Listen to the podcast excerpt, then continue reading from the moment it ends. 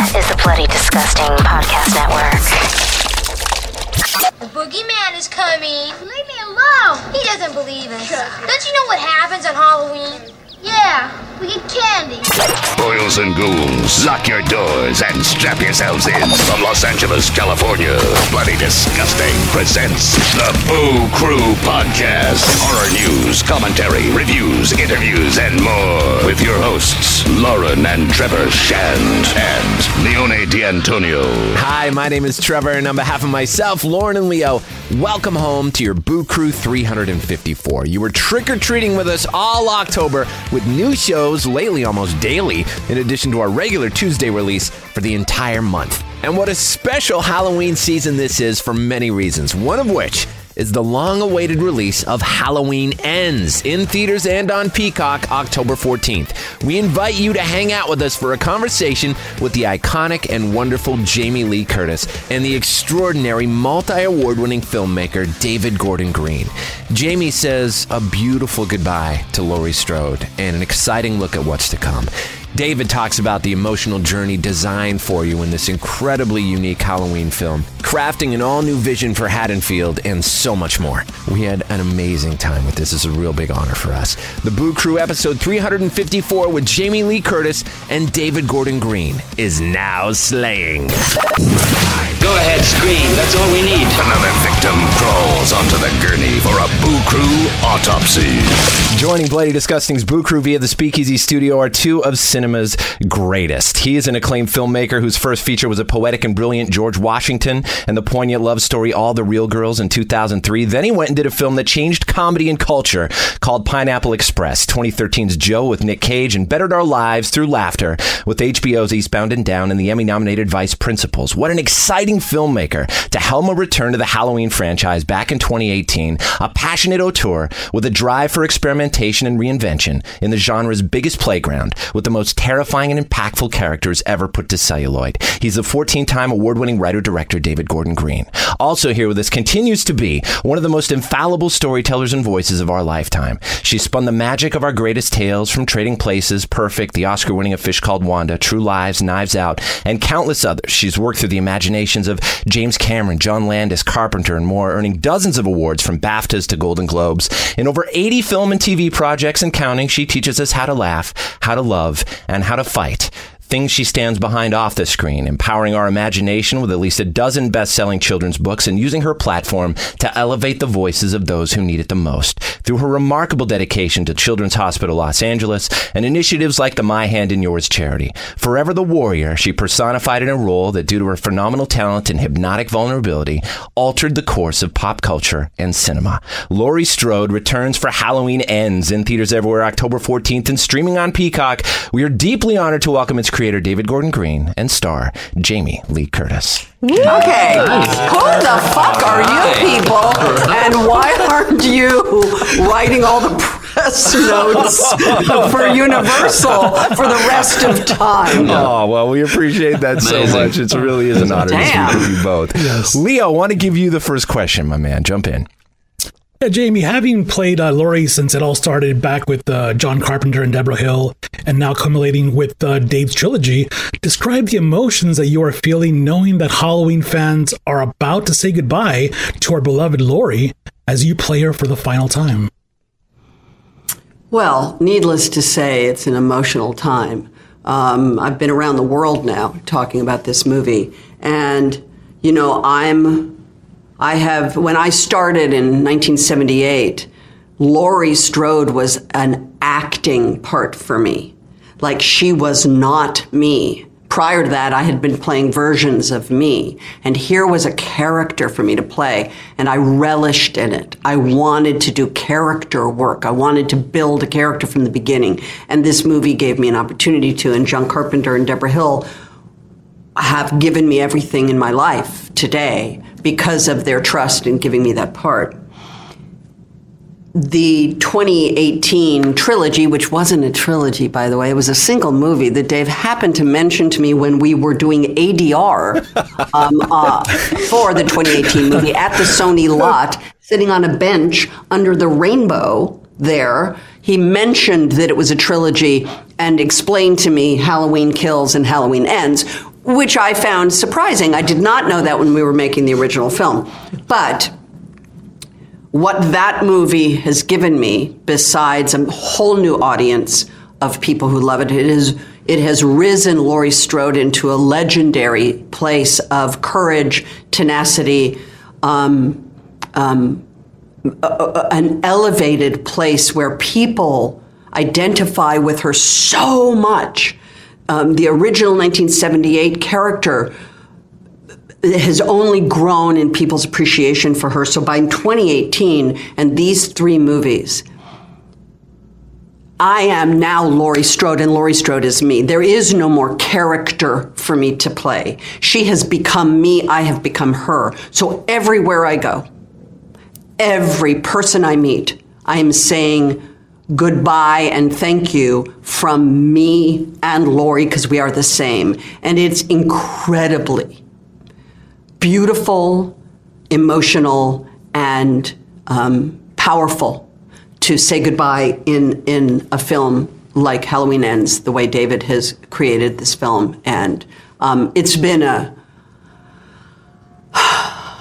really crazy um, thing. Mm-hmm. It's ending, and yet for me, I am beginning, because of David and the twenty eighteen movie, I am beginning my creative life. I now have a company. I've now written a screenplay. I'm going to direct that screenplay. I buy books and other books, and I'm t- making T V shows and movies, uh, all of which I did not have the opportunity to do before the twenty eighteen movie. So I owe so much, not only to Laurie Strode, but to David Green, because I wouldn't have any of this creative life that I have now, which is... So it's not ending. It's really a beginning yeah. for me. And what a beautiful, what a beautiful start it is, I'll tell you. Yeah. So yeah. David, I mean, Halloween Ends is a very unique and unexpected delight in this franchise, and it digs its knife deep in the cold yes. open, and it is emotionally relentless for the entire run of this film in ways that we have not experienced before in a horror movie, I don't think. Talk about the journey that you wanted to create with this one in particular, David. I think ultimately when we were talking about these three films in in their orders, the first film needed to kind of reintegrate people that weren't as familiar with Halloween. So there was a responsibility there of a little bit of academia in that storytelling. Part two was just a purging. It was a, a, a, a Michael Myers opera of just exploitation and insanity in a town's upheaval. And then this third one, I always felt needed to be a love story, and it needed to be a love letter to an audience, to a fan base, uh, to these characters, and trying to figure out a way to to tell a story about evil that wasn't going to reveal more about Michael Myers' childhood, backstory, um, ins- motivation, and things like that. So it was creating a new character um, that conveniently got to weave itself into the love story, that conveniently got to explore the manifestation of evil as it relates to Haddonfield, and and also open up a side of intuition and instinct of Laurie that we hadn't seen before as she's trying to navigate the the foreshadowing of what's to come, the manifestation of evil. Mm. And the fact that she's writing this book that kind of narrates this experience for us offers this poetic commentary that we really enjoyed, and it frames this experience so powerfully. And it's like words to meditate on as she's kind of reading from this book. And I wonder, Jamie, as this is our favorite evolution of Laurie Strode yet, she's so identifiable, especially with what the world has been through these past few years. We have all been shades of Laurie, of Laurie that we see in, in Halloween Ends, and we all have our own evils that we face. We're all survivors of trauma of some sort. What did you find was embedded in the script and direction that helped unlock this the overwhelming sense of gravity that you bring to Laurie in Halloween Ends? Boy, are you guys good. Damn. I mean, you just articulate the theme so beautifully, because, you know, you do something and you just don't know if someone's going to react that way. You know what I mean? You hope they will, because of course that layering and depth is there in the process, and we take our jobs really seriously. These, this man and I, we show up. We're not fucking around. We are in it. all the time. And so it's lovely now, in retrospect, wearing fancier clothes than we do on set, to hear your appreciation for it. Um, again, my job is to tell the truth, and um, I really love what you just said, that you all have been traumatized. Every human being is traumatized. To be human is to be traumatized. Life is pain, princess, and anyone who says different is selling something. William Goldman in The Princess Bride. And that's true. And that Laurie is the manifestation of all of your collective experience through her, through her experience. Um, my job is to tell the truth as an actor. That's my only job. The only, I'm not a trained actor. I don't write anything on my script. I, you know, highlight my lines when I need to learn them. I show up and open myself up. And my only criteria at the end of the day, I will give David from zero to ten emotionally on every single scene, because my job is to open myself up and give him the tools to cut his movie with. My only criteria is, did I tell the truth? Did you believe me in that moment? And Laurie Strode is so deeply wounded and yet resilient, and is still standing all these years later, trying to survive life in Haddonfield twenty twenty-two. And that's my job, period. I mean, the rest of the things I do are just the J L C of it all. But my job is to tell the truth. And that's my only, like, when I go to bed at night, did I tell the truth today? And um, so that's my answer. That's a, a beautiful answer, and we feel it in every degree in this film. The Boo Crew will be right back.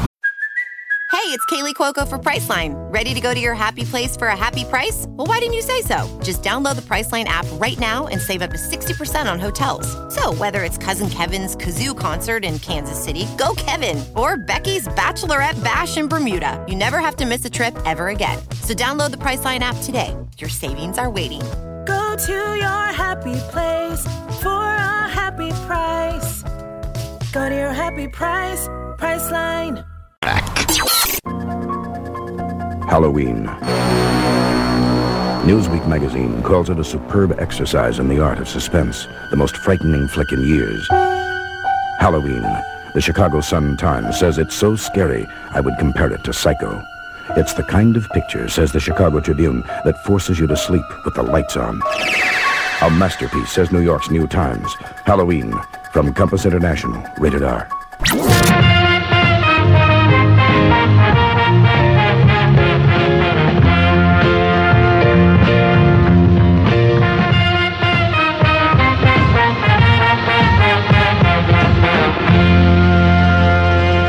Let's talk a little bit about Haddonfield, David, and, and you built this wonderful and hazy reality in Halloween Ends that is so unsettling and unnerving an experience. It almost seemed to exist outside of time.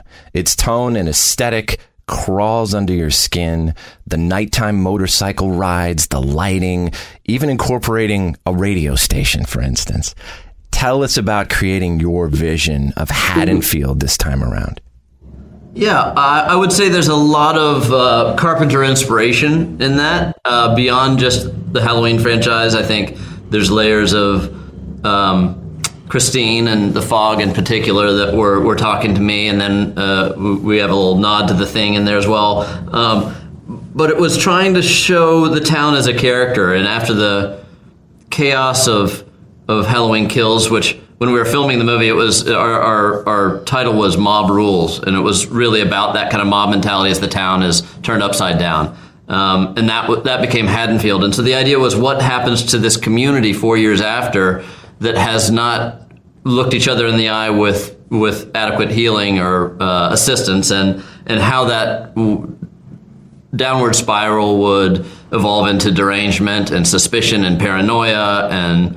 Uh, hatred. Hatred. So it's finding those those characters that are evolving from that environment, which is when we meet Corey and we meet some kind of eighties-inspired bullies that he meets along the way, and, and Laurie confronts a, a woman outside the grocery store, and you start to see how people's psychologies have been disrupted by the negativity and the um, traumatic events of four years ago, and, and how people were not uh, unifying after that, that event. They were isolating, separating, uh, separating, and uh, and so that's where that's where we meet a, a young man that really needs needs a family, needs a community, Um, needs love, and he has a very complicated love story that this this film tries to illustrate. Um, can I say one thing? Yes. I just want to talk about David's casting of shitty kids, because if you watch, if you watch Halloween Kills, well, all of them, yeah. all three of these movies, those asshole kids.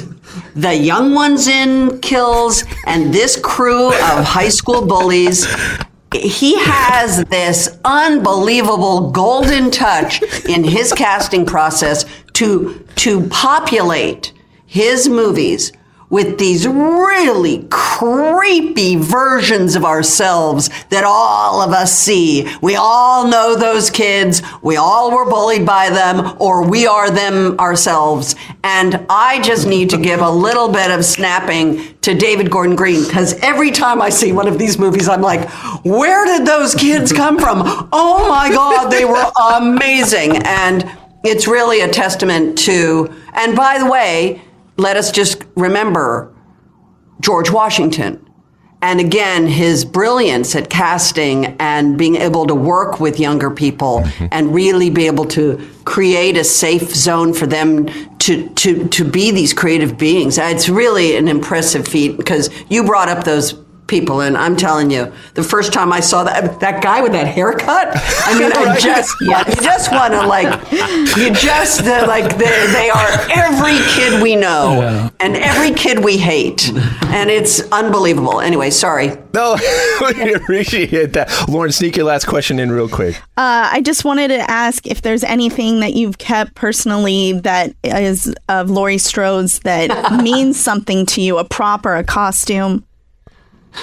I wish, A, I wish I had thought of that, you know, during the seventeen-day shoot in nineteen seventy-eight in March. I wish I had been like, you know, I should probably hold on to a couple of these things because they're going to be valuable at some point. The one thing I have, um, um, Mick, uh, our prop man, I have uh, a hospital bracelet from the Haddonfield Memorial that's covered in blood oh. that says Laurie Strode on it. That's the one sort of... I also, by the way, had the original slate oh, wow. from the nineteen seventy-eight Halloween, which I had a collection of slates, all of which I've donated to the Academy.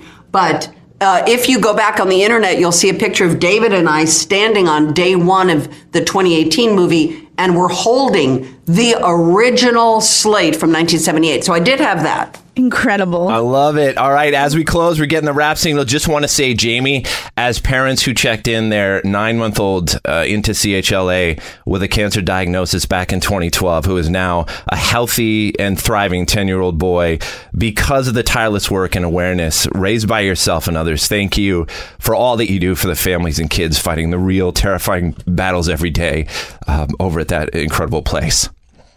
Thank you. Thank you guys so much yes. for saying that. God uh, you bless got, you. Congratulations on the film. We love you guys both. Continued yes. success. We can't wait for everybody to experience this. It's glorious. That was the Boo Crew Podcast, episode three fifty-four. Special thanks to our guests, Jamie Lee Curtis and David Gordon Green. The time of release, Halloween Ends, is in theaters and streaming on Peacock October fourteenth. And you can shop Jamie's site, my hand in yours dot com, for stunning handmade items from artists and creators curated by Jamie. one hundred percent of the proceeds go to Children's Hospital Los Angeles.